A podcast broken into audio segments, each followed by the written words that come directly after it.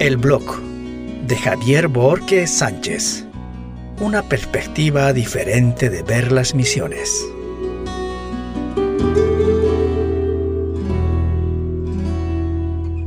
Relatos cortos de experiencias pastorales del campo. En el viaje de regreso de la Junta, el pastor principal me compartió muchas cosas. Entonces comprendí que el trabajo ministerial no es fácil está lleno de dificultades. Él me decía, hermano, el trabajo que tengo tiene muchos desafíos. Una vez me llamaron para ir a orar por una familia de uno de los líderes de la iglesia. Cuando llegué a la casa, el líder me comentó que su hija está enferma y no puede sanar. Antes de ir a esta casa he orado por ella, y el momento de llegar en ese lugar sentí que iba a morir. Eso me dejó sin palabras. Solo atiné a decir ¿qué pasó? Me respondió Mi hija está enferma hace mucho tiempo y no se recupera. De inmediato le pedí el favor de dejarme hablar con ella solas. Le pregunté qué le había pasado. Esto es una tragedia, dijo entre llanto y dolor. Comentó que se hizo aborto, el médico que le hizo el legrado cometió errores en el procedimiento, dejando una parte del feto en el útero lo que provocó infección en el cuerpo. ¿Pueden imaginar esta noticia con prácticas de aborto entre hermanos del campo? La palabra de Dios dice, uno es tentado por sus propios malos deseos, que lo atraen y lo seducen. De estos malos deseos nace el pecado. Y del pecado, cuando llega a su completo desarrollo, nace la muerte. No quiero pensar en la muerte física como consecuencia del pecado de la persona. Como jóvenes que conocemos la salvación y vivimos en la obediencia de la palabra de Dios, tenemos que tener fuerza de voluntad y determinación de decir no a la relación sexual antes del matrimonio. Este pecado es una lucha permanente. Por esta razón el apóstol Pablo enseñó que si la persona no tiene don de continencia, debe casarse. Queridos jóvenes, Después del pecado viene la muerte, la muerte espiritual y la muerte física. Seguramente la señorita ni se imaginó que esto sucedería, pero los que conocemos la palabra de Dios tenemos que estar en obediencia. El pastor estaba trabajando en el Valle Alto, más o menos a 47 kilómetros de la ciudad, recibió una invitación para asistir a la última reunión de campaña del evangelista Luis Palau. Tenía el deseo de estar presente en la reunión y escuchar la enseñanza. Salió del lugar de trabajo pastoral a pie, caminando varios kilómetros, hasta llegar a la avenida principal por donde pasan los buses de servicio público. En el trayecto ha sido sorprendido por una tormenta muy fuerte. No había dónde resguardarse y continuó caminando en medio del viento y la lluvia fría. No había forma. Llegando a la carretera, abordó al colectivo. La tormenta ha sido tan intensa que le afectó y no pudo moverse más del asiento, menos aún bajar. Los usuarios del servicio de colectivo tuvieron que ayudar a bajar. Estando en la parada del colectivo, una hermanita se acercó para saludarle. Fue grande su sorpresa encontrar al pastor en mal estado de salud no podía dejarlo abandonado en la calle, se encargó de llevar con ella a su casa. La hermanita preparó un café cargado y caliente, y a la medida que iba tomando el pastor empezó a tomar calor corporal, que le ayudó a moverse y de allí directo al hospital. Estuvo internado diez días. Pasaban los días y la cuenta del hospital iba aumentando día tras día. Una mañana el director del hospital se acercó a la cama donde estaba reposando con documentos contables para informarle de su cuenta por internación. El doctor le dijo, Pastor, hasta este momento tiene una cuenta de dos mil dólares. Y dentro de dos días le daremos de alta médica. Con la preocupación de cubrir los gastos de hospitalización, llamó a una y otra amistad, amigos con quienes había trabajado en especial con iglesias predicando y enseñando la palabra de Dios. De manera sorprendente, ningún amigo visitó en su lecho de recuperación. Todos tenían alguna excusa para no visitarle porque necesitaba dos mil dólares para salir del hospital. De todos los amigos pastores y hermanos a quien llamó, uno solo fue a visitarle, el misionero Gunnar, con 200 dólares. Oró por él y dejó la ofrenda.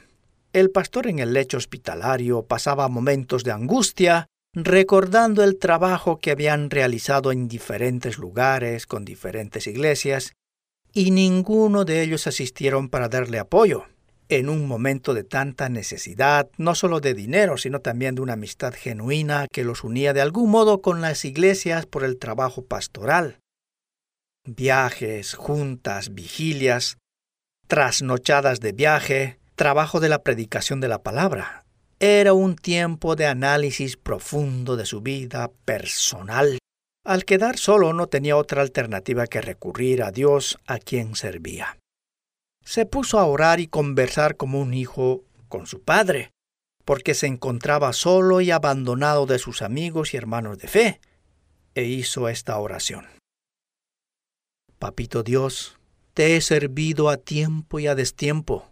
Nada me ha detenido para ir a predicar tu palabra, bajo la lluvia mojado, con frío, muchas veces soportando el calor. Papito, una vez sufrí accidente cuando estuve viajando a predicar tu palabra. El camión donde iba se salió del camino. Nunca me dejaste solo, tampoco me dejaste morir. Ahora, papito, no te olvides de mí. ¿A quién más puedo ir para pedir si no es a ti? No tengo a nadie más para llamar. Te ruego que me ayudes. En el nombre de Jesús. Amén. Entre lágrimas, frustración y dolor se durmió. Al día siguiente muy temprano los médicos realizaron la ronda revisando a todos los internados del hospital y la visita también le tocaría a él sin falta. Cinco médicos se pusieron en media luna delante de su cama para comunicarle que oficialmente está dado de alta médica. Le comunicaron que podía irse siquiera en ese mismo momento. Un tiempo de mucho desafío para el pastor porque no sabía qué decir ni qué hacer. Tenía el alta médica y no tenían los dos mil dólares, solo doscientos dólares en el bolsillo. Pensaba qué hacer para pagar los mil ochocientos dólares que todavía faltan Mientras el pastor está pensando en la deuda, de pronto los médicos empezaron a conversar entre ellos. Uno de ellos le miró fijamente y le dijo, Pastor, a mí me debe 200 dólares por haberle atendido. Otro médico le dijo, Pastor, a mí me debe 300 dólares. Cada uno de los médicos iba dando a conocer sus honorarios de servicio médico hasta terminar la ronda. Una vez terminado, los médicos uno por uno le dijeron, Pastor, yo le voy a perdonar lo que me debe. El siguiente médico se acercó para decirle, Pastor, le perdono lo que me debe. Así sucesivamente hasta terminar la ronda. El director del hospital estaba mirando seriamente lo que estaba pasando en la habitación del paciente. Entonces dijo, el director del hospital miró a cada uno de sus colegas, quienes estaban con una sonrisa, les dijo, Si mis colegas no van a cobrar, tampoco lo hará el hospital. En un abrir y cerrar de ojos el pastor pasó de ser deudor al lado de persona que no tiene ninguna deuda, sin haber cancelado un centavo. Uno puede sentir el milagro que operó Dios para su hijo. Su siervo salga del hospital sin carga de deuda. ¿Qué momento más colosal? El pastor dijo, cuando no había un amigo o un hermano para ayudarme para la cancelación de la deuda, Dios mismo se encargó de pagar toda mi deuda a los médicos y al hospital. Evidentemente nuestro Dios es así. Aquí viene el desafío para los siervos de Dios. Vamos a servir a Dios con fuego cuando todo va bien. Y cuando estamos en problemas, ¿cómo servimos? ¿Con el mismo poder o perdemos el entusiasmo? Por estas bellas experiencias que uno vive sirviendo a Dios, personalmente he decidido servirle con todas mis fuerzas y pasión solo a Él. Cuando el pastor terminó de contarme tan hermosa historia del milagro de Dios, lloramos juntos. Cuando no hay personas a quienes puedas recurrir, cuando no sabes a quién llamar, solo queda un camino. Ese es Dios, nuestro Padre, nuestro Señor. Él no tardará en responder a tus necesidades. Él estará a tu lado porque eres su siervo, su hijo favorito y amado. El pastor salió del hospital con alta médica con 200 dólares en el bolsillo. Nunca vamos a comprender lo que el pastor pasó cuando no tenía los dineros para cancelar. Uno se pone en los zapatos de otro cuando pasa una experiencia similar. Estoy seguro que no ha sido fácil confiar plenamente en Dios porque la mente contraataca con pensamientos de que estás solo, que nadie te ayuda, que trabajaste y la gente no reconoce. De este modo podemos comprender al pastor cuando pasamos circunstancias de desafío como el que pasó. Este caminar para el siervo ha sido un dolor grande. Cuando sus amigos de ministerio, hermanos de fe a quienes enseñó la palabra de Dios le fallaron, Puedo comprender su frustración. El siervo tuvo que sobrellevar y trabajar duro para proteger su corazón, para no permitir el ingreso de malos pensamientos como el dolor, el resentimiento contra sus amigos, colegas, pastores e iglesias. En la vida ministerial uno aprende a sobrellevar todos estos dolores que se presentan. Al final son momentáneos. El trabajo pastoral misionero no es sencillo, se sufre. Hasta nuestra alma siente el dolor en lo profundo de nuestro ser. Pasada la tormenta uno entiende el plan de Dios, lo que el Señor quiere hacer con nuestras vidas y dónde quiere llevarnos. No estamos solos. En la soledad del siervo, Dios está presente para enseñarle, instruirle y bendecirle. Nunca te olvides de eso. Seguimos viajando con diferentes pastores y entre ellos comentan. Y escucho esta conversación. Uno le pregunta, ¿recuerdas del pastor que trabajaba predicando en las calles? Y el otro responde, ¿y dónde está él? El pastor falleció predicando en la calle y solo, sin que nadie le acompañe. Nosotros hemos tenido que levantar el cuerpo para velar, comprar el cajón para enterrarlo en el cementerio general. El pastor murió en la pobreza, sin familia, en el abandono de sus hijos. Pero él nunca abandonó a su padre, al Dios que le llamó a la predicación. Él siguió predicando sin pausa, sin cansancio. Él decía, solo la muerte va a quitarme el don de la predicación. No tengo ninguna profesión. Mi profesión es predicar la salvación para que las personas no se pierdan y se salven del infierno. Mientras escuchaba la triste y dolorosa historia de los siervos de Dios, las lágrimas surcaban por el rostro de los dos pastores. Solo atinaban a decir, así es la vida. Se fue al mejor lugar, un lugar preparado por nuestro Señor Jesucristo. En el trayecto del viaje la conversación se volvió intensa. Uno pregunta por su amigo pastor y el otro consiervo contesta.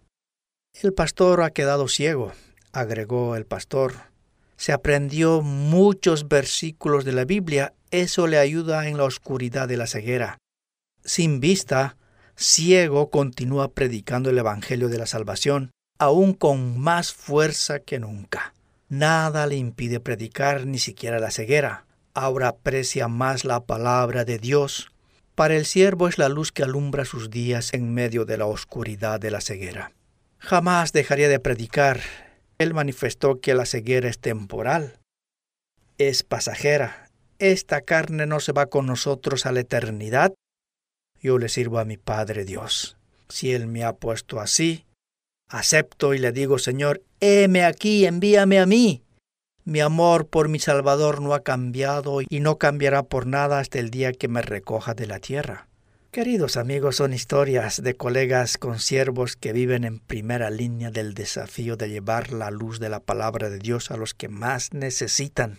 El amor y el compromiso por llevar el mensaje de la salvación hace que no piensen ni en sus propias vidas. Si se trata de ofrendar sus vidas, lo hacen. Saben, vivimos en un mundo donde nos facilitan todo. Muchas personas para llevar el Evangelio esperan una remuneración, un salario. Otros buscan afanosamente la fama, de ser visibles para que todo el mundo los vea. Sin embargo, estos amados consiervos están muriendo en el anonimato. Y muchas veces en la calle solos, sin familia ni amigos. Quizá era simple para que el siervo no quede ciego con un tratamiento especializado. No tuvo la oportunidad de ir a un oculista Quizás solo necesitaba una ayuda con alguna atención médica. El trabajo incansable del ministerio no le permite descansar. Muchas veces las ofrendas que reciben lo invierten para comprar más folletos, más Biblias para regalar a las personas que necesitan, cuando deberían alimentarse bien y descansar bien.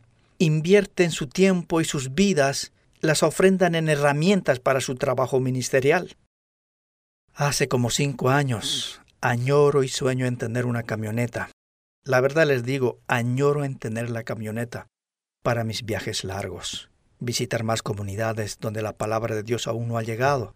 ¿Qué creen? Dios no me ha permitido tener todavía por ahora. He viajado solo en auto de mi esposa o en colectivo de servicio público, cansado, con hambre, pero con ganas de enseñar, con ganas de grabar la palabra de Dios. No importa si me pagan o no. Es un subproducto de lo que Dios tiene preparado para cada uno de sus obreros. Mi desafío es mantenerme firme en el llamado que tengo. La verdad, queridos amigos, el no tener una camioneta no me limita a hacer el trabajo con las mismas ganas y actitud de siempre. Estos casos que comparto con ustedes son pastores del campo, apasionados por su trabajo ministerial, no predican teología científica, no predican filosofía bíblica, predican el Evangelio de la Salvación, solo para recordarnos qué significa Evangelio, las buenas noticias de salvación. Eso comparten estos amados pastores, hombres sin ciencia, sin instituto bíblico, ni escuela misionera, pero tienen el amor y la determinación de Dios en sus vidas mi oración por cada uno de mis hermanos consiervos que trabajan sin pensarlo dos veces, sin pensar en el salario o la alimentación o dónde dormir, ellos transitan por el camino duro, pero al mismo tiempo reconfortante, llevando la semilla de salvación a tierras fértiles. Los campos están listos para ser plantados, para ser sembrados. ¿Quién dirá, heme aquí, envíame a mí? Son pequeñas historias que nos enseñan a comprender el trabajo pastoral misionero del campo. Un agradecimiento especial a mi hermano Oscar Santa Cruz porque es el editor de todos mis escritos de los podcasts. Gracias y muchas bendiciones por tu trabajo y por ayudarme. Eso ha sido todo por hoy. Soy misionero junto a mi familia hace 18 años en Paraguay. Tenemos dos tareas el primero, trabajamos con mi familia en pequeñas iglesias emergentes. Segundo, de lunes a viernes dirijo a grupo de grabaciones en guaraní, encargada de elaborar materiales audiovisuales en guaraní e idiomas minoritarios. Mi familia está compuesta por mis hijas Adriana y Rebeca, mi esposa Noemí. Somos los Borges Colmán. Mi familia es parte importante en este trabajo misionero porque ellos son el soporte mientras viajo enseñando o grabando en alguna comunidad indígena. Muchas personas me preguntan si grabar es una misión. Voy a ir respondiendo en cada programa. Son experiencias basadas del día a día en el trabajo, bendecidos por nuestra agencia misionera Sin Paraguay. Nuestra gratitud a todas las personas que hacen misiones de una u otra forma Nadie debe vivir o morir sin haber escuchado las buenas nuevas de salvación, sabiendo que el trabajo que realizan no es en vano. Dios se ha glorificado en su trabajo misionero.